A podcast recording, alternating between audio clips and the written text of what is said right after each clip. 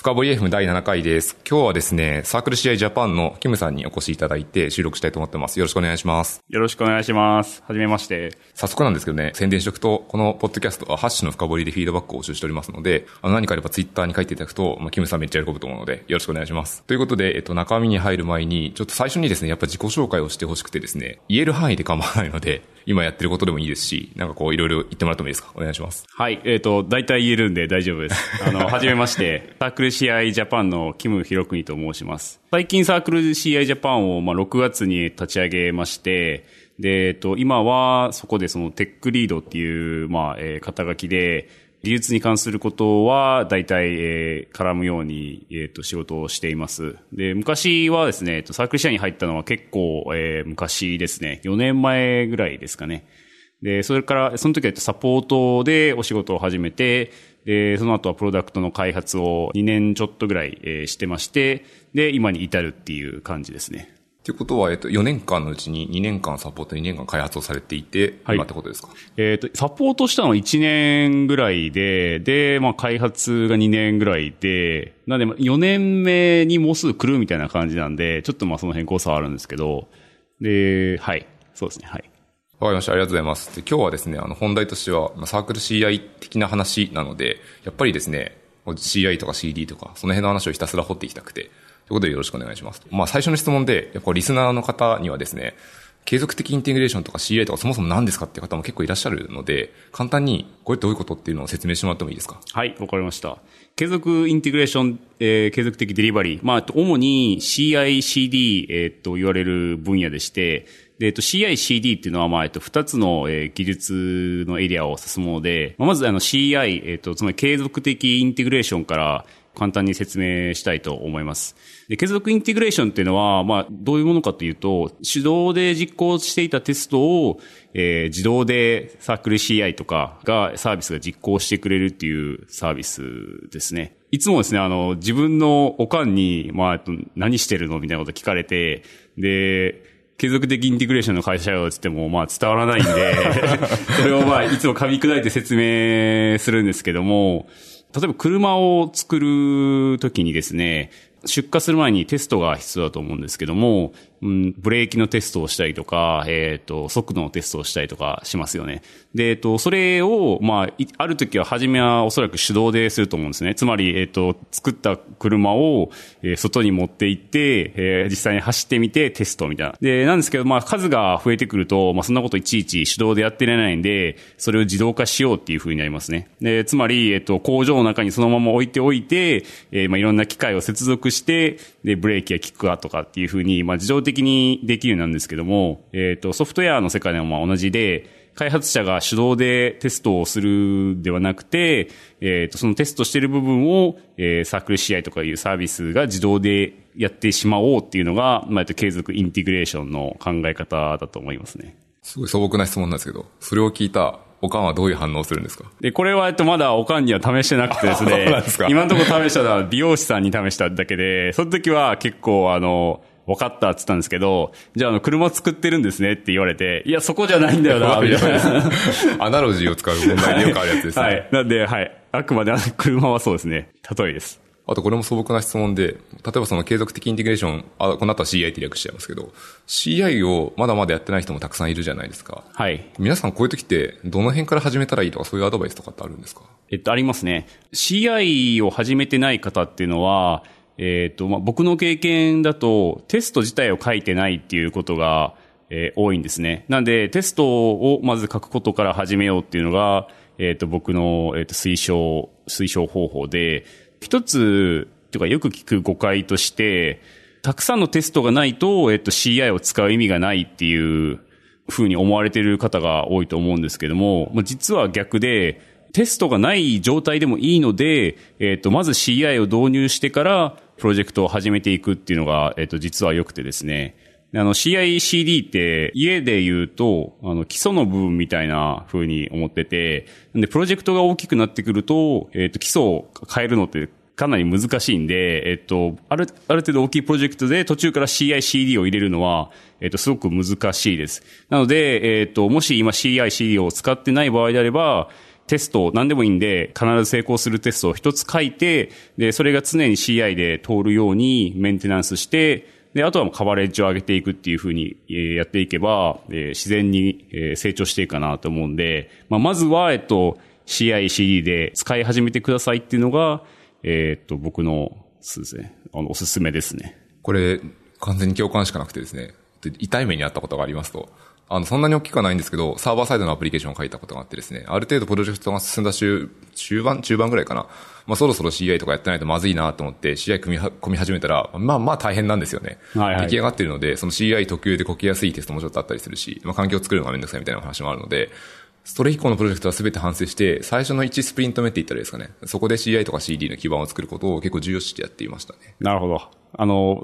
誰かがこの間ブログで書いたんですけど、最初から全力でっていう、最初からクライマックスか。最初からクライマックス 最初からクライマックスでっていう、あの、ブログで書いてて、まあ、要は、えっと、プロジェクトの最初から、まあ、後でちょっと話すと思うんですけども、えー、自動化デプロイまでしてしまう。っていうことから始めて、えっ、と、どんどんコードを成長させていくっていうことが、えっ、と、おすすめっていう記事がありまして、まあ、僕もすごいそれには同意しますね。めっちゃ共感できますね。まあ、ぶっちゃけて言えば、例えばサーバーサイドのアプリも何でもいいんですけど、継続的な最後のこのデリバリー、実際にサービス出すところで言えば、最悪のハローワールドを出せれば、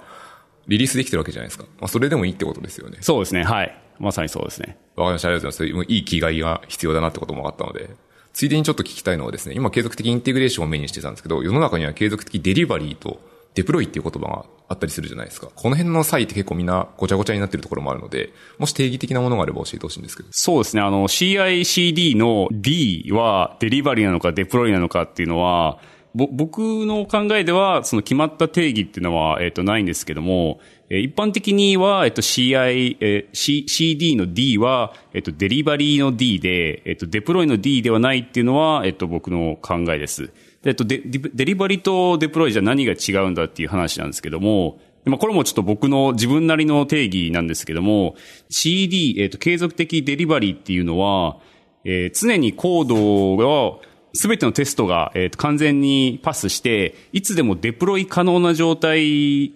を保つっていうことが、えっ、ー、と、CD かなと思ってまして、で、これはあの、サークル CI でも、えっと、ちょっと前までは、えー、CD をしたんですけども、えっ、ー、と、どういうことかっていうと、えっ、と、すべて、えマスターにプッシュしてって、で、テストが、えー、成功した分だけマスターがまあ増えていく、えー、差分が増えていくんですけども、最終的にそれをデプロイするのは、えっ、ー、と、人間の手でやってるっていうので、なんでどっかで人間がここでデプロイするって言ったものを、えっ、と、デプロイするっていう。で、CD を使ってると、えー、どこからでもデプロイ、えー、できる。つまり、テストが全部通ってて、えっ、と、信頼がある状態なんで、えっ、と、メリットとしては、えー、どこからでも、まあ、好きな状態でデプロイできるっていうのがあって、その状態につも常に保っておくっていうのが、えっ、ー、と、継続的デリバリーだと思っています。例えばですけど、その何でもいいんですけど、ただゴーランとかでプログラム書いたらパッケージができたりするじゃないですか。バイナリーに、シングルバイナリーとかにするっていうのも、そのデリバリーの範囲で、例えば何でもいいですけど、こう S3 にアップするとか。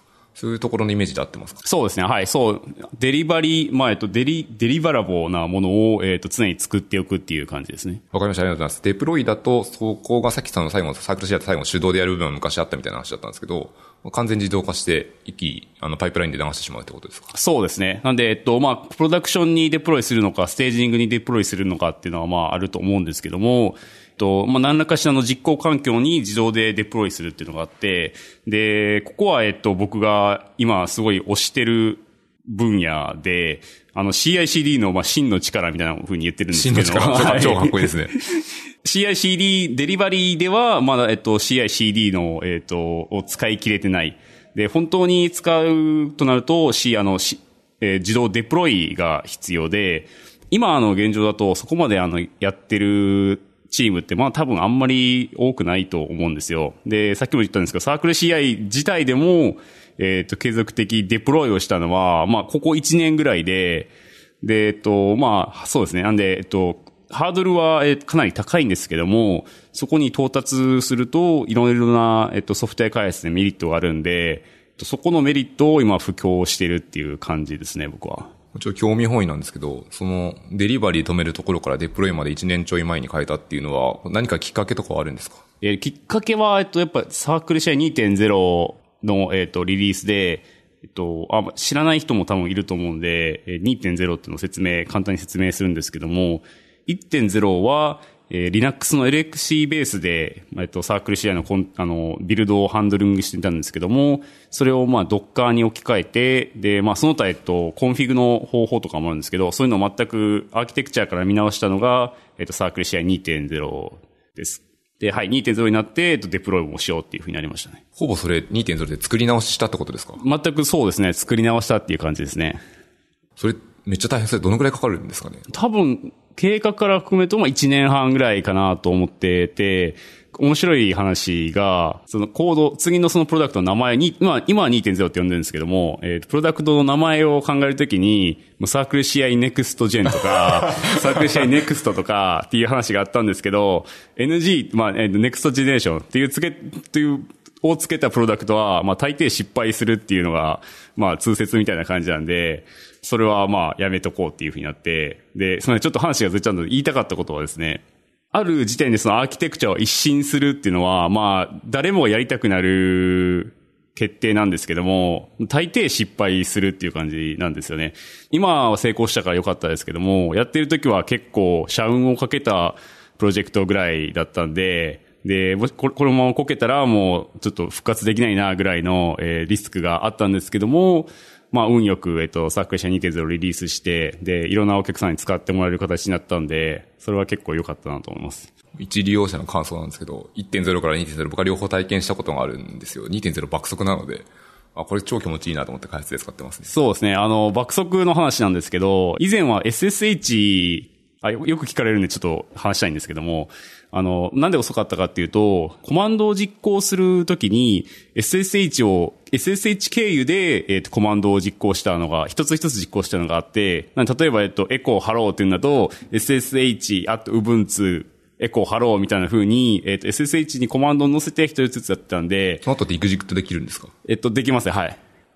なので、えっと、すごい遅いっていうのがあったんですけども、サークルシェア2.0では gRPC、あの、Go でよく使う gRPC を使って、で、それで非同期でコマンド実行することで、えー、爆速になったっていうのがあり、ありますね。本当にアーキテクチャの刷新をしまくってますね。そうですね、はい。あと SSH の使い方として間違ってるんで、そういうふうには使わないでくださいっていうのが、えっと、言いたいことですね。あの、間違ってはいないんですけども、えっと、スケールする環境でそういうのをやると、あの、SSH バンバン死ぬんで、そもそもそ、そんなになんか信頼性があるやり方じゃないんで、はい、スケール、スケーラブルな環境ではそういう使い方はしないでおきましょうっていうのが経験です。さっきの脱線したポイントで面白いので、僕の変なフィードバックをしておくと、えっと、Next Generation というプロ、作ったプロジェクトやばいって話じゃないですか。はい。あれやばい理由がもう一個あって、3.0作りたくなった時さらにやばくて。next next とか言うやつ、言うやつとか若いのがいたりするので、あの N がプレフィックスになるんですよ。はい。N がたくさん増えてくるみたいな。N の N 乗みたいなわけわかんないことになるので。なるほど。はい。やめた方がいいです。はい、脱線しました。ちょっとまた戻ってですね、CI の話に戻りたくて、やっぱこうサークル CI に限らずなんですけど、CI とか CD を実行しようと思うと、ちょっと前からあるって、まあ10年ぐらい前かな覚えてないですけど、やっぱ有名なのってジェンキンスとかだと思うんですよ。で、サークル CI みたいなプロダクトもあるし、太鼓とトラビス CI とか、ワーカーとかいくつかありますよね。どの辺がやっぱ嬉しいんですかね？ジェンキンスを例にとるとですね、やっぱりみんな、えっと、お客さんが言うのは、まあ、運用が大変っていうのがあって、一つは、まあ、プラグインの問題ですね。あの、まあ、プラグインの互換性がないとか、途中でサポートが終わっちゃったとかで、まあ、プラグインの、えー、メンテが地獄みたいになるっていうのが、まあ一つ。で、もう一つが、えー、各プロジェクトごとで新しいジンキンスをポンポンポンポンみんな作っちゃって、で、最終的にそれが管理できなくっていう、でできなくなるっていう、まあ、いわゆるノラ・ジェンキンス問題みたいなのが。ノラ・ジェンキンス問題。はい、いい、わかりやすい名前ですね。ノラ・ジェンキンスがいっぱいできちゃって、結局誰もメンテできないっていうふうなものがあって、その、まあ、あの、ソリューションとしてサークル試合を一つ使えば、えー、みんながそこを使うんで、えっ、ー、と、まあ、メンテナンスする必要もないですし、プロジェクトの CI が分散するっていうこともないんで、そこはやっぱ大きなメリットかなと思います。これもう一個聞かれると思うんですけど、ジェンキンスと例えばサークル CI を比べた場合に、サークル CI で何かできなくなっちゃうようなことってあったりするんですか？いっぱいありますね。例えば、えー、まあ、これはサークル CI に限らず、あの、SARS 版の CICD に言えることなんですけども、使えるリソースがそのサービスによって決められちゃうっていうのがあって、で例えばそのゲームを開発している場合だと、GPU を使いたいっていうことって結構あるんですけども、まあ、僕の知る限りではまだ GPU を、えっと、対応した CI/CD プロバイダーっていうのはなくてですね、で、今、サークルシェアはそういうのを、今、えっと、GPU をやってるんですけども、ジェンキンスだと、まあ、自分たちのマシンにインストールするだけなんで、まあ、GPU が入ったマシンを持ってきて、その上にインストールすれば、GPU ビルドができるっていうのはあるんで、まあ、リソースの自由度っていうのは、えー、ジェンキンスとかがはるかにいいですね。ちょっと今のでまた脱線して聞きたくなっちゃったんですけど、はい、そのサークル CI で今開発して見えてもし、見えてて、こう、面白く出てくる機能とかって言えるものはありますか ?GPU、今、えっと、Facebook が、えっと、結構、えー、 CircleCI を使おうとしてくれてて、で、そこで GPU がいるらしいので、えー、GPU ビルドができるように今作ってるっていうのが一つと、で、もう一つあの、 Orb っていう、あの、 CircleCI 2.0の新しい機能なんですけども、作詞者2.0のコンフィグって、えっ、ー、と、すごい冗長になっちゃうんですよね。やむやむで頑張って書くやつですよね。そうですね、はい。あの、めっちゃ長くなっちゃうっていう。で、ツイッターでよく見るんですけど、あの、 CircleCI YAML が5000行ぐらいあるんだけど、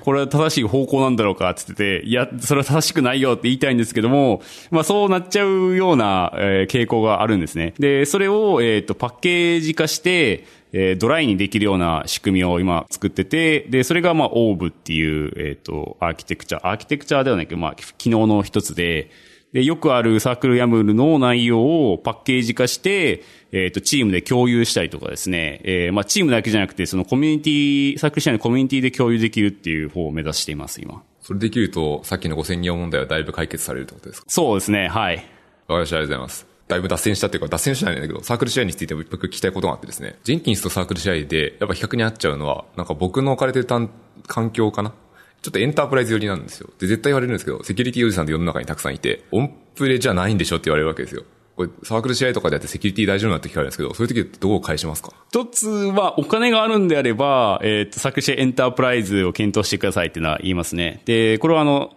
自分たちの環境にインストールするサークル CI っていうふうにまあ僕たちは言ってるんですけども、なんでサークル CI と同等と、プラス、えっと、セキュリティの、えー、機能が追加されたもの。例えば、えっと、あの、オーディットログとか、えー、そういうアドミン LDAP の認証とかですね、アドミンの人たちが欲しがる機能を、えー、追加したのが、サークルシェアエンタープライズで、そうやってセキュリティは、えっと、保たれますね。で、あともう一つ、多分、セキュリティおじさんは聞いてくれないと思うんですけども、あの、コード自体がシークレットになってはいけないっていうのは、まあ僕たちもずっと言ってて、なんでそのコードを誰か悪い人が見て、えっと、それでサービスがクラックできるようなアーキテクチャにはそもそもしてはいけないっていうのが、えっ、ー、と、僕たちの考えで、なので本当に隠したい情報、シークレットは、例えばその秘密鍵とか、パスワードとか、そういうのは、えっ、ー、と、環境変数とか暗号化して保存していくべきで、なのでそのコードが、えっ、ー、と、自分たちのデータセンターにあろうが、えサークルシェアのデータセンターにあろうが、えっ、と、それ自体は問題になってはいけないっていうふうなことを言っていますね。それはサービスとかを作るときに実装のアーキテクチャとかの話の観点ですよね。はい、そうですね。なるほど。すごいしっくりきますね。はい、確かにこう別にオープンになってても、抑えるとこ抑えてれば別にやられないですからね。そうですね、はい。そう、アーキテクチャが知られて、えっ、ー、と、それでアタックされるっていうのは良くないと思う、ね。これはなんかアーキテクトのミスな気もしますね。ありがとうございます。ちょっとサークルシェアエンタープライズもうちょっとだけ聞きたくて。これって、えっと、導入しようと思ったら、例えばどういうイメージなのかというと、えっと、何 VM をいただけるんですか ?VM のイメージをいただける？どういう感じで提供されるんですかお客さんには？ドッカーのコンテナで、えっと、提供してますね。ただ、ドッカーをすでに使っているわけではなくてですね、あの、 Replicated っていう、まあ、サービスがあるんですよ。あの、サービス名なのに形容詞っていう変なサービスなんですけど、あの、MySQL とか replicate の Replicated っていうサービスがあるんですけども。複製するっていう意味ですね。はい。で、GitHub Enterprise とかも確かそこを使ってるんですけども、えー、パッケージソフトウェアをパッケージ化して、えっ、と、お客さんの環境でインストールするように、することができるようにしてくれるソフトウェアで、で、それをインストールしてやると、えっ、と、そこは Docker のコンテナをハンドリングしてくれて、で、様々なそのサークル CI のサービスのコンテナをレプリケートで立ち上げてくれるみたいな風なものを使ってますね。例えばですけど、その Docker のコンテナが動けばどうでもいいので、GCP とか AWS とか何でもいいですけど、その上に僕らが自分たちで環境を用意して、そのコンテナを動かすと、人こうリーチャブルなダッシュボードとか見るようになって、そのからポチポチすると、いつものサークル支援使えるってイメージだったそうですね。ただですね、あの、環境に関しては、えー、っと、いろいろちょっと制限がまだありまして、今のところ AWS がファーストクラスのサポートで、これはあの、サークル支援が AWS をずっと使って開発してきたんで、まあ自然と親和性が高いっていうので、AWS は常に、あの、ファーストクラスのサポートなんですけども、えっと、それ以外の、まあ自分たちの、例えばオープンスタックとか、そのにも、まあインストールしてもらうっていうこともできるんで、最終的にはですね、あの、今やってるのは、Kubernetes を使おうっていうので、で、レプリケートはいいんですけども、えっ、ー、と、いろいろそのレプリケートがサポートするバージョンとかもありまして、で、そのバージョンの互換性を保つのが結構厳しかったりするんですよ。アメリカではあんま使わないんですけども、日本だと結構セント OS 使ってる人が多くて、で、セント OS サポートできるかって言われると、いや、ちょっとできないんですよねっていうふうなことが今まであったんですけども、それを Kubernetes に、えー、置き換えれれば、まあ、Kubernetes がサポートする環境であれば、どこでもサークル CI を置くっていうふうに作れるんで、今それは ongoing でやってますね。ああ、なるほど。サークル CI がサポートするレイヤーとして、その今までのインフラのところを差し替えて Kubernetes 上であれば何でもいいっていうふうにしていければいいってことですね。そうですね、はい。それはちょっと期待しちゃいますね。かっこいいと思います、めっちゃ。ありがとうございます。ちょっとですね、いい時間にはなってないんですけども、いっぱい聞きたいことがあるので、どんどん聞いていくと、 CircleCI って、CI というサービスを構築されてるんですけど、中ってどういう設計になってるんですかっていうことはやっぱエンジニアだったらみんな気になる気がしていてですね、すごい量のトラックとかさばいてるじゃないですか。どういう設計とかってざっくり言える範囲でわかりますか？はい。えっと、ホワイトボードが使えたらすごいいいんですけど。言葉であの、頑張って言ってください。で、基本は、えっと、AWS の、えっと、インスタンスを使って大体はやっています。イメージとしては、えっと、そのビルドを実行する、まあ、ビルダーのマシンと、で、それ以外のそのサービスをハンドリングする、まあサービスのマシンっていうのが二つに分けれるかなと思います。あのサービスのマシンっていうのは、例えばそのフロントエンドの UI を見せたりとか、えっ、ー、と、課金をハンドリングしたりとか、そういうマシンがあって、ビルダーマシンっていうのは実際にそのビルドを、え実行していくマシンが、えーまあ、ビルダーって言います。2.0だと主にそこで Docker コンテナとかが立ち上がって動いてるってことですね。そうですね。で、2.0だと、えー、まあ Docker を使ってるんですけども、後で多分ちょっと話すかなと思うんですけども、あの、 HashiCorp のノマドを、えっ、ー、と、オーケストレーションにツールとして使ってて、で、 HashiCorp のノマドが、その、えー、たくさんある AWS のインスタンスを、えー、一つのリソースとして管理してくれて、で、えっ、ー、と、そのリソースが空いてるマシンに、えー、 HashiCorp のノマドが、ビルドをディスパッチしてくれて、そこ、そ、その、その上で実行されるっていうやつなんで、で、1.0の問題は、この、 HashiCorp が今やってくれてるところを自分たちで作ってたっていう問題があって、で、初めは動いたんですけども、やっぱりまあメンテナンスがしんどくなってきたりとか、まあ効率よくスケジューリングされないとかいう風になって、で、まあ結果お客さんに急待ちになっちゃう、ビルドの急待ちがなっちゃうみたいな問題があったんですけども、ハシコープのノマドに変えてからは、AWS のインスタンスを効率よく使うようにできなりましたし、まあ自分たちで、えっ、ー、と、スケジューラーを作る必要もなくなったんで、それはすごい助かってますね。ちょっとハシコープのノマドが今ナチュラルに出てきてるんですけど、多分知らない人も結構いるはずで。あ、そっか。ノマドって簡単に言うとどんな感じの機能を提供してくれるんですか？ノマドは、えっと、スケジューラーって言われる分野の、えっと、ツールで、で、同じ似たようなツールとして Kubernetes があります。で、じゃあ、クバンティス使えばって思うかもしれないんですけども、ノマドの、えっ、と、良さはすごいシンプルなところがありまして、Go で作られている、まあ、一つのバイナリーファイルなんですね。で、それを、まあ、サーバーモードで起動するか、クライアントモードで起動するかで、クラスターを簡単に構築できるっていうのがあって、と、まあ、あと、あともう一つ、なんで、そのシンプルさが一つと、で、クバンティスにないのは、えー、バッチ処理がすごい、えー、まず特化したサービスとしてはじ、えツールとして始まったっていうのがあって、で、その CI、CD の、えっと、ジョブって、まあ、要はバッチなんですよね。長くランしても、まあ、1時間、2時間とかで終わるぐらいの処理なんで、えー、そういうので、まあ、ノマドを選んだっていうのはありますね。わかりました。ありがとうございます。ちょっとまた聞きたいところがあって、さっきのそのサービサーと、その、えっと、ビルダーの方ですね。ここってこう、サービサーの方は多分僕らが使ってるサクル CI のダッシュボードとか GUI の画面。で、ポチポチってやるやると思うんですけど、そこで僕らはビルドしてくださいみたいなのを Webhook で飛ばしたりするじゃないですか。GitHub からとか。すると何が起こるかっていうと、結局バックエンドのそのビルダー側に、えっと、依頼が通ると思うんですけど、そこどう繋いでるんですか？で、その間にですね、実はまあディスパッチャーとスケジューラーっていうのが、まあ他にもいっぱいいるんですけども、お重要なのはそのディスパッチャーとスケジューラーっていうのがいまして、で、ディスパッチャーは、えっ、ー、と、来たウェブ webhook を見て、で、その webhook の organization、えー、チームの、えっ、ー、と、現在の、えっ、ー、と、稼働、稼働状況、えー、使用状況ですね。あ、同時に起動してる数とか？そうです、はい。なんで、えっと、まあ、プラン、この今持ってるプランの中で、あとどれだけ使えるみたいなことを、えー、チェックして、で、今、パンパンだったら、えー、Q とか、Q 待ちにして、えー、空いてるんであれば、次に移るとかっていうふうにやってくるのが、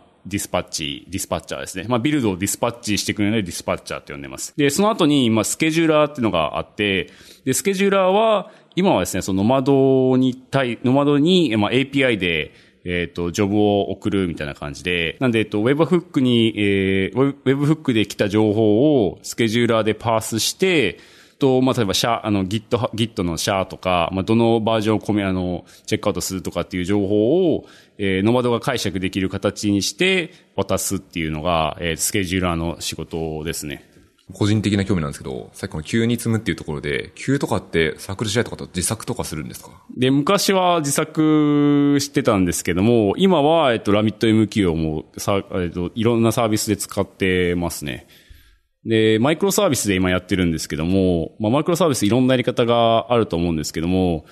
サークル試合では非同期でやろうっていうことで、そのサービス間のコネクションすべてに、えー、ラビット MQ を使って、非同期でリクエストを送るようにしてますね。ってことはそのラビット MQ がそのパブサブの仲介みたいな形になっていて、こう素結合にしてくれるキーのポイントでってことですか？そうですね。はい。で、そ、それとまあいいんですけども、まあやってると、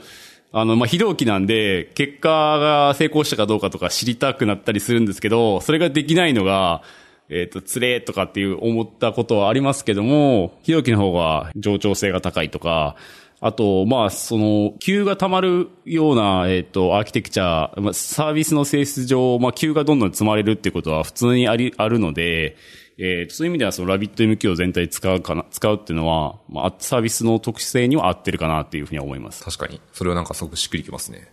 ラビット MQ とか、個人的な疑問なんですけど、結構、運用してて辛いなってイメージが昔あったんですけど、困ったこととか故障したこととか、なんだろう、苦労したことってあります？えっ、ー、と、僕はちょっとラビット MQ にあんまり詳しくないんで、あのー、詳しく話せないんですけども、うちのチームには SRE の人がいて、で、SRE が、えっ、と、いつも直してくれるっていう感じで、確かにあの、壊れる、壊れるっていうか、あの、急が吐けないみたいなことは結構あって、で、ラビット MQ のデバッグツールもあんまり充実してないんで、あど、どの Q が詰ま、溜まってるとかってなんか見えにくかったりするんですよ。で、そういうことは確かにありますね。でもそれは SID が頑張って直してくれるっていう。なるほど。まあ、その専門でやってれば、そこのスキルめっちゃ上がっていくので、まあ、いつもの問題かみたいな感じになるかもしれないですね。もうちょっと興味があってですね、そのサークル CI の中身って、そのさっき言ったいろんなコンポーネントがあるんですけど、みんなこれどういう言語とか実装するとかあるんですか？クロージャーですね。クロージャー、かなり多分レアですよね。えっと、サークル CI は、あの、アメリカではクロージャーやりたい人が来る会社になりつつあるかなと思ってて。あの、アメリカでは結構今増えてきてるっていうのはあるんですけども、とは言っても、まあ、クロージャーを使って大規模サービスをやってるっていうとこはあんまりないので、えっ、ー、と、そういうのがやりたい人がやっぱサークル社に集まってくるっていうのがあって、で、まあ、確かにあの、さっきおっしゃったようにクロージャーってマニアックなんですけども、サークル社員の人たちはみんな、えー、好きでクロージャーを使ってる感じで、まあサービス僕がいた4年前ぐらいからもうずっとクロージャーを使ってますね、メインで。それって言語選定最初に作った人たちが大好きだったからって感じですか？そこはね、一回ファウンダーの人に聞いたんですよね。あの、初めは Ruby on Rails のサークル試合を作ってて。そうなんですか、はい、どっかにあの、Google の画像検索でやると、なんかすごい古臭いサークル試合が見えるんですけど、その時は Ruby on Rails を使ってやってたんですけど、えー、途中でなんかそのスケールの問題にぶち当たって、で、クロージャーを選んだっていうのがあるんですけど、実際なんでクロージャーを選んだかっていうのは分からなかったですね。そうです関数型言語系もいろいろありますもんね。ハスケル使う人もいるし。そうですよね。もいいですし。はい。なんかあったんでしょうね。多分、うん、あったんでしょうね。で、でもまあ、クロージャークロージャーの人、知ってる人はあんま少ないと思うんで、ちょっとクロージャーのことを話したいんですけど、関数言語をやってる人から見ると、また、ハスケラーから見ると、まあ、 broken functional language とかっていう、たまに批判されたりするんですけど、まあ、つまりその、 functional 関数型言語なんで、まあ、ピュアじゃないといけないんですけども、基本はピュアなんですけども、えっ、ー、と、ピュアじゃないとミューテーションとか、えー、そういうこともできたりするんで、関数言語を、の信者の人にしてみれば、えっ、と、 Clojure なんてクソみたいな風に言われるかもしれないんですけども、でもそこは、えっと、その、あの、設計者の、えー、 Rich、Rich がいる、 Rich っていう人なんですけど、Rich の設計で、まあ、じ、実さ、実際にプロダクトを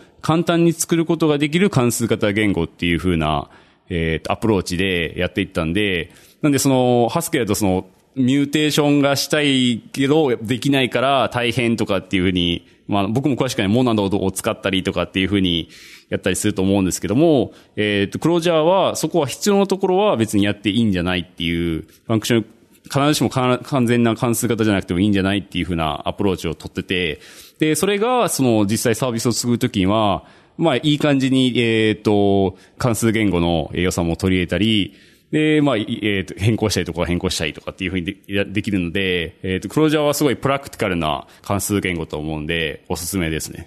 これできっとクロージャーファンが増えたんじゃないかなと 思います。クロージャーやりたい人はアプライすればいいってことですか？そうですね、はい。確かあの、リモートで働けるんですよね。はい、リモートですね。で、僕が入った時も、あの、まあ、クロージャーをやりたくて入ったのがあるんで、はい、そうですね。ただ、日本でもだ少しずつ増えてて、えっと、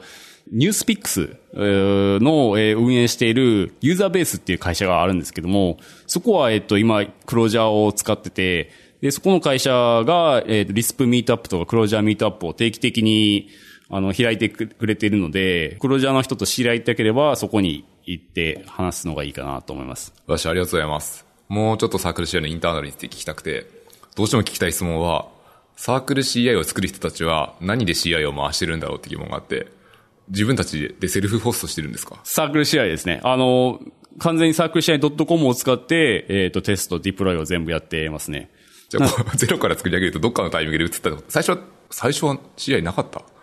なかったんでしょうね。ただ、あの、ブートストラップ、あの、Linux のプロセスのブートストラップみたいな感じを自分では思ってて、まあ、作っては上げて、作っては上げてっていうふうに、多分、はじめ、はじめの方からサークル試合を使って、ずっと開発してるっていうのがあると思いますね。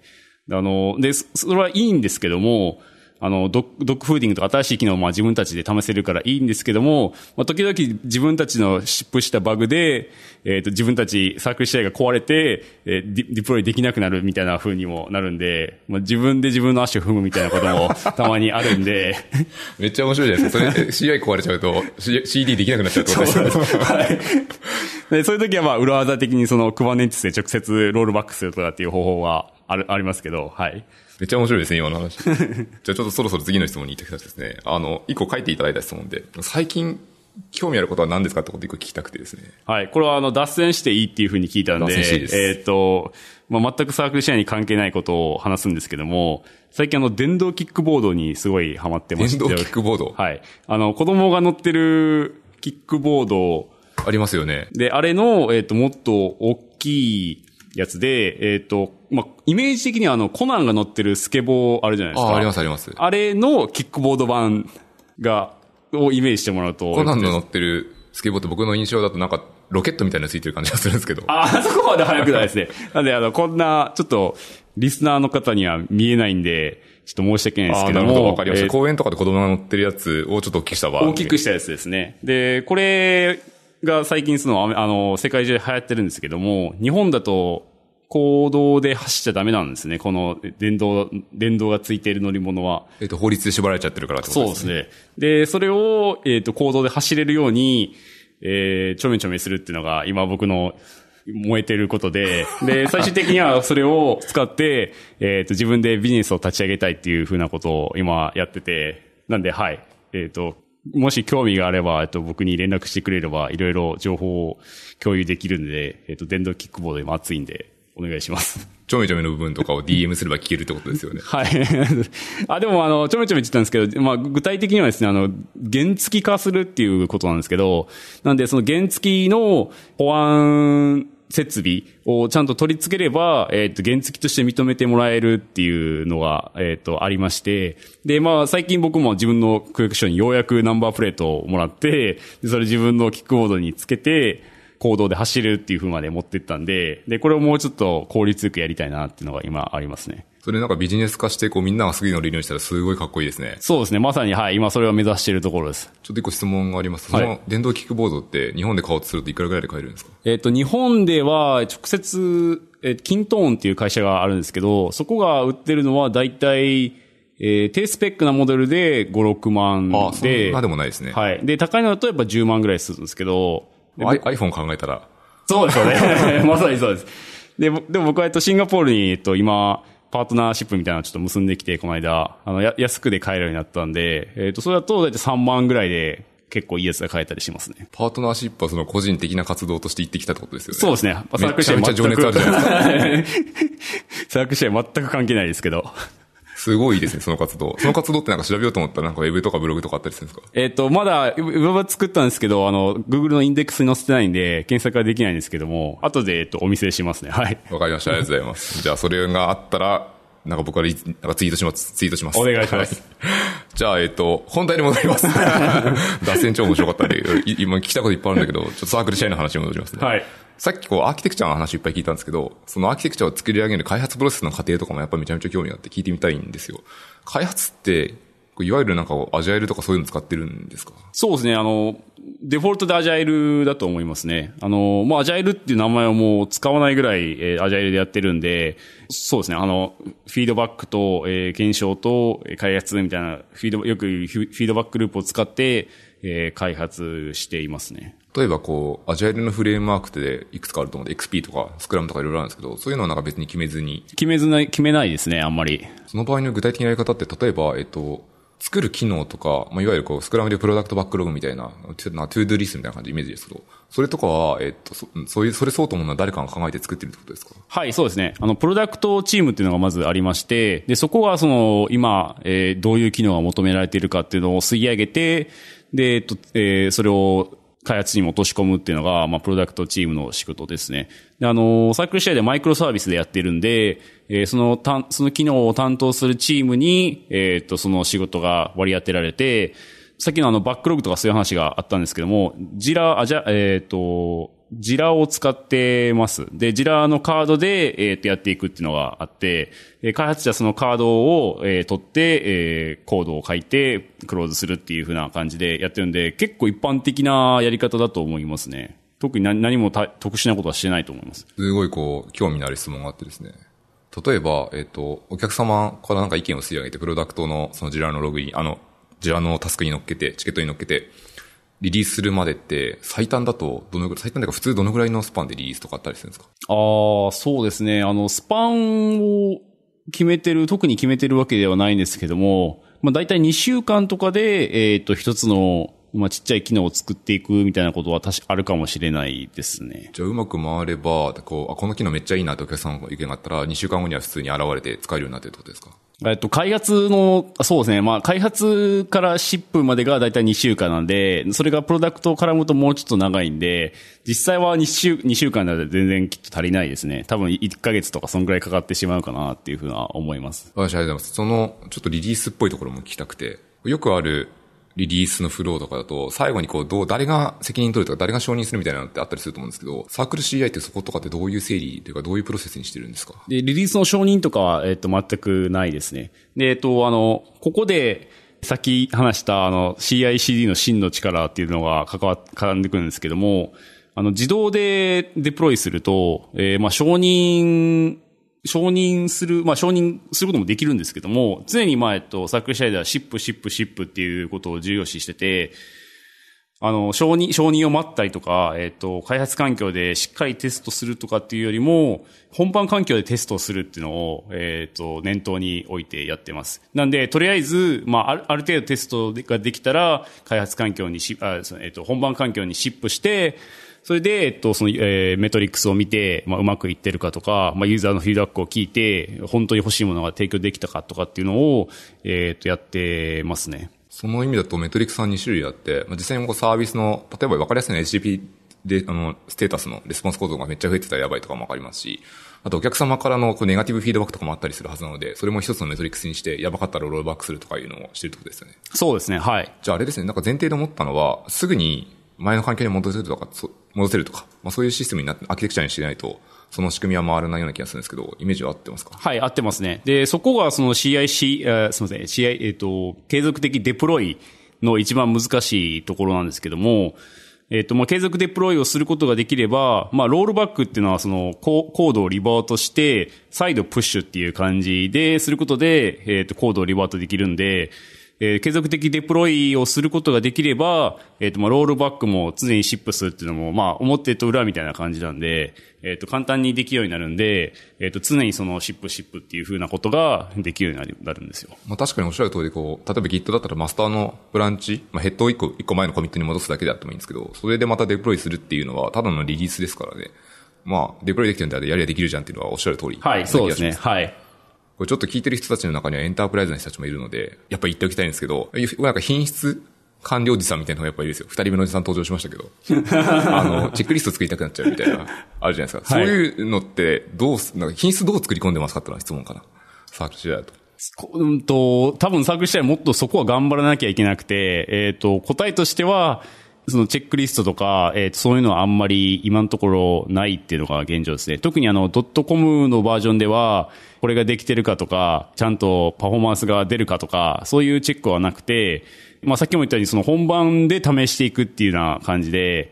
みんなあの、まあ、口にはしてないですけども、とりあえず動けばいいっていうのは多分、みんな誰もが思ってることで、チェックするよりも、まあ、動いてるんだから、それを良しとする。で、何何か問題あったら、えっ、ー、と、すぐに、えー、フィックスを、また、えっ、ー、と、シップするっていうふうな感じで、えー、少しずつ積み上げていくっていうのをややってますね。細かなリリースを当たり前のように連続して積み重ねてるから、なんかできる文化な気がしますね。はい、そうですね。で、そのちっちゃいリリースを積み重ねていくっていうのが、その継続的デプロイメントを使うと、まあ、アンロックされる機能と思ってて、なんで、はい、そう、そうすると、すごいアジャイルっていうことも早くなってきますし、バグのフィックスも早くできますし、っていうのが、どんどんそういう、えっ、ー、と、ポジティブなフィードバックがあるんで、そういう理由で、デプロをお勧めしてるってありますね。その辺なんか CI とか CD の本質な気がしますね。はい、そうですね。で、なんでそこは、えっと、真の力っていうふうになって、はい。めちゃめちゃこうビジネスプロセスにそのまま跳ね返ってぐらいの能力があるので。そうですね。で、まあ僕はちょっとあんま詳しくないんですけども、まあ感じる、実際に自分の肌で感じるのは、そういうふうなデプロイがなると、まあ組織自体も変わるっていうふうに思ってて、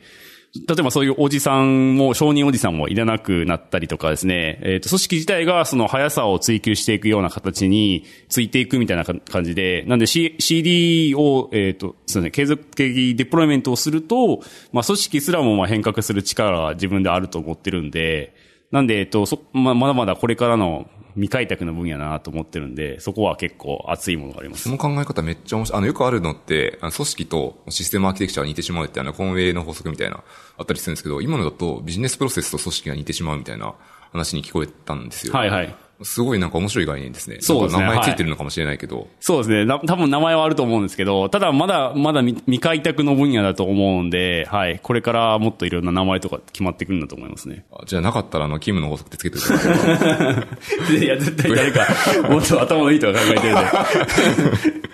ありがとうございます。もうちょっと、あの、開発プロセス聞きたくて、コードレビューとかってどんな感じでしたりするんですか？コードレビューは本当に、あの、素朴なコードレビューでやってまして、まあ、あの GitHub のレビュー機能を使って、で、やってますね。で、普通にプルリクエスト出してコードレビューとかするとか、はい、そうですね。で、まあ、あとはそのカバレッジとか、えっと、そういうのがありますけども、まあ、基本は、えっと、その CI、CD、サークル CI でテストがパスしてるっていうのが条件で、で、あとは、まあ、本当に素朴な、うん、感じですね。わかりました。ありがとうございます。あとは、開発するときって、結構僕のイメージだと、イメージとか合ってると思うんですけど、リモートでもいろんな拠点に分散してますよね。はい。その時って、開発者の人たちって、こう、ペアプロとかコミュニケーション取るやり方とかってどうするんですか？ペアプロは確かにやりますね。あの、ペアリング is ケアリングとかって言ってるんですけど、あの、多分英語のことわざで、シェアリング is ケアリングかな？っていうことがあるんですけど、まあそれをもじってペアリング is ケアリングっていうふうにたまに言ってたりするんですけど、まあ、おっしゃったようにそのリモートの環境なんで、ペアリングするっていうのは結構やってますね。ただですね、時差がきついんですよね。そうですよね。具体的にどのくらい分散してるんですか？もう全世界ですか完全に。そうですね。あの、アイルランドとかにもたくさんいますし、まあ、オーストラリアにもいますし、えー、ヨーロッパにもいますし、まあ、世界中ですね、本当に。あ、じゃあ全、全時差ですね。はい。で、僕が前いたチームは、えっ、ー、と、サンフランシスコのエンジニアと、えーブラジルのプロダクトマネージャーと、で、えっと、アイルランドにいるエンジニアみたいな風なやつがあって、で、で、それと日本の僕となると、まあ、その、その全員に会う時間ってのはまず見つけられないですねはい。全員徹夜しないと無理ですね。はい。なんで、そこをまあ、どううまくややるかっていうのは、えっ、と、一つ、まあ、リモートチームの難しいところなんですけども、まあ、その中で、そのできるだけ時間を合わせて、えっ、と、時間の合う人とペアプロをするようにはしてましたね。それ、ちょっと人の問題で派生して聞きたいことがあるんですけど、サークル CI ってこうどういう文化とかどういう人がいるんですか？えっと、リモートファーストっていうのはやっぱりありますね。なんで、えっと、まあ、リモートだから何かできないとかっていうそういう制限とかは全くないんで、まあ、リモートの人も、サンフランシスコのヘッドクォーターの人も、まあ、常に平等に扱うようにはみんな心がけています。で、一つ、まあ、サークルしない特徴の一つは、まだ、えっと、そんな大きい会社じゃないから、まあ、可能なのかもしれないんですけども、お互いすごい助け合うっていう文化がすごくて、昨日もあったんですけども、昨日の、えっ、と、日本時間の3時ぐらいに営業の人が、えっ、と、エンタープライズの大きなお客さんで、今障害が起きてるから、キム、ヘルプしてっていうふうに、あの、僕が起きてる時間になったんで、そういうヘルプが来た、来たんですけど、で、わかりました、や、やります、ビデオ、ビデオチャットしましょうって言ったら、えっ、と、CTO の人もいきなり来て、あの、今空いてるけど、えー何か手伝おうかっていうふうに言ってくれたりして、で、C、普通 CTO がそういうお客さんと一緒にデバッグとかはしないと思うんですけども、そういうまあ何か問題があったらみんなで一緒に解決しようっていう文化は常にありますね。今の聞くとすごいスーパーフラットなイメージがあるんですけど、CTO の方々方とかも、例えばこう、フラットにこうすぐ話せるぐらいの課題としのさというか。はい、そうですね。雰囲気なとこはい。あの、まあ、CTO の多分性格もまああると、もちろんあると思うんですけども、まあ、組織はすごいフラットで、まあ、C なんとかとも全然フラットに話せる感じで、で、結局その CTO は朝の3時ぐらいまで、えっ、と、そのお客さんとデバッグしてたんで、で、最終的には解決したっていうふうなことをやっている感じですね。それ、その CTO が朝の3時まで一緒にデバッグして、多分コードとか見るし、その、あの、例えばコマンドとか打ってるってことが見えるとそういうことですよね。そうですね。なんか昨日あの、モンゴ、モンゴクエリのデバッグをしてて、で、最終的に遅いクエリを発見して、そこを消して解決みたいな風にやってました。それなんかあれですね、気持ちいいですけど、一緒にやってる人とか社員とか含めてめちゃめちゃモチベーション上がりそうですね。そうですね。なんであの、今忙しいとかいうふうには大体、まあ僕、僕は思ってることですけども、今忙しいからできないとかっていうふうには、えー言わないようにしてて、なんでもし本当に忙しければ、まあ Slack を落として邪魔せない集中を自分で作るべきで、で、そうでない時にヘルプを頼まれたら、まあその場ですぐにヘルプするっていうのを常に心がけて、これはまあみんながその、明文化してるわけじゃないんですけども、そういうカルチャーが結構、あの、ビルトインでありますね、 CircleCI には。それめちゃめちゃいい文化ですね。あの、今一瞬思ったんですけど、えっと、よくオフライン、リモートじゃない場所で人と仕事をするときにマネージャーとかに言われることなんですけど、誰かが相談したときって、ちゃんと体を向けて、このパソコンからこの目を離してっていうか、い向きを変えて、ちゃんと話を聞いてあげることは大切だって言うんですけど、今の聞いてるとなんかリモートでも似たようなことやってるなっていう印象を受けましたね。そうですね。なんで、その、えっと、文脈で言うと、えっと、 Slack よりも、えー、 Zoom を使え、あ、 Zoom っていうのはですね、あの、Google ハンガウトみたいなサービスで、まあ、ビデオチャットが簡単にできるツールで、で、すごい性能が良くてですね、あの、レイテンシーとかもすごい少ないし、あの、大人数の人が一気に参加しても、性能落ちないっていう、まあ、すごいいいプロダクトなんですけども、まあ、僕がいつも心がけてるのは、100の言葉で Slack で説明するよりも、1分の Zoom の方が、えーはるかに効率がいいっていうことはいつもあるんで、なので何か問題があったりとか、助けを求められた時は、じゃあ Zoom しようって言って、えーっと、 Zoom して30秒話して終わりみたいな風にすることもあるんで、あの、顔を見て、口で話してっていう方を常に心がけてやってますね。それめちゃめちゃかっこいいですね。なんかすぐ Zoom してなんか、なんだろうな、実際にビデオチャットするわけですよね。そうですね。なんか、そう、ちょっと一個思ったことがあって、ビデオチャットってあまりやりられてないと、よくあるのってこう、かん最初の環境のセットアップとかになんか微妙に時間かかっちゃうみたいなのあるんですけど、すぐ Zoom するみたいな文化とか、そういう組織風土かな、が作られていれば、全然そんなこともなくなってくるはずなので、気軽に行けそうですね。はい。で、あの、 Slack にそのインテグレーションがあって、で、今はちょっと岩瀬さんに僕のパソコンでお見せするんですけども、この Slack でスラッシュ、 Zoom ってやると、えっ、と、ここにこういうふうにミーティングが出て、で、えっ、と、ここにアクセスすればもうその人とミーティングできるっていうふうなやつがあるんで、えっと、はい、すごい手軽にできます。わかりました。ありがとうございます。すごいコミュニケーションのやり方も参考になりますね。あともう一回聞きたいことがあって、さっきの分散してる話の関連してるんですけど、そうすると、今さっきさっきのキムさんのチームとかだと、まあ、アイルランドにもいらっしゃるみたいなケースだったじゃないですか。チームビルディングというか、やっぱこうオフラインで会う機会も、これに個人的には結構重要だなと思うんですけど、そういう時ってあるんですか？年に2回とか、まあ1回とか、えっ、ー、と、エンジニアリングオールハンズっていうのがあって、で、まあオールハンズってのは要するにまあ集まりみたいな感じですね。で僕が入った時はまあ、えっと、会社全体のオールハンズでやってたんですけども、まあ今はさすがに全員が一気にサンフランシスコに行くことはできないんで、そのサポートチームのオールハンズとか、エンジニアのオールハンズとかっていうものをやってますね。ただそのオフラインとは言っても年にまあ1回、多くても2回なんで、そうオフラインの会うっていうのはまあないに等しいですね。あただ、えっと、日本に結構観光する人多いんで、チームメイトで観光、観光が来たら、まあ案内するとはありますね。それ結構仲仲良くなりそうですね。はい。で、前もあの家に泊めてあげたりとかして、はい。すごい喜んでました。高かったんで。私、ありがとうございます。ちょうどいい時間になってきたのでですね、そろそろのポッドキャストの収録を終わりにしたいと思っていてですね、最後に何かこう、キムさんから宣伝したいこととか、リスナーに言いたいことがあれば、なんか何かありますか？はい。今ですね、僕が、えっと、サークル試合ジャパンのツイッターもマネージしてまして、売り上げよりツイッターのフォロワーが欲しいっていう状況なんで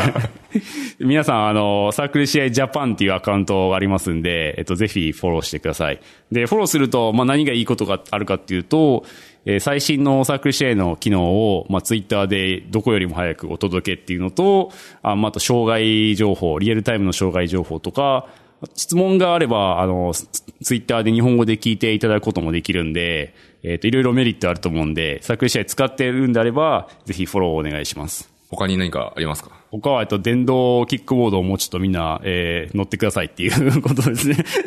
わかりました。あとは、なんかさっき、雑な気がするけど、ハイアリング的なこともありますか？あ、ハイアリング。はい、そうですね。えっ、と、忘れてました。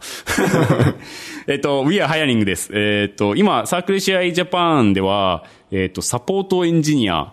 えー、ディベロッパーコミュニティマネージャー、で、あと、カスタマーサクセスマネージャーっていう3種類のまあ仕事を、えっ、と、応募してます。で、サポートエンジニアはまあサポートのエンジニアです。で、ディベロッパーコミュニティマネージャーっていうのは、えっ、と、今サークル試合のコミュニティをまあ日本で立ち上げようとしてるんですけども、えっ、と、そのコミュニティをマネージしたりとか、まあ各地でその CircleCI について話すみたいなことをやってくれる人を、えー、探しています。で、カスタマーサクセスマネージャーは、まあ CSM って言われるんですけども、あの営業プラス技術みたいなので、えー、お客さんのアフターケアをするみたいな、えっ、ー、と、仕事をする人です。今、えっと、絶賛募集中なんで、えっ、と、 Wantedly で CircleCI のアカウントがあるんで、そこに行っていただければ、もうちょっと詳しい内容が見れるんで、よろしくお願いします。わかりました。ありがとうございます。ということで、今日のポッドキャストの資料がこれで終わりにしたいと思ってるので、最後に宣伝しておくと、このポッドキャストでは、あの、ハッシュの深掘りというハッシュタグでツイッターでフィードバックを募集しておりますので、何かあればぜひ感想を送っていただけると喜びます。ありがとうございます。ということで、今日のポッドキャストはこちらでおしまいです。ありがとうございました。はい、ありがとうございました。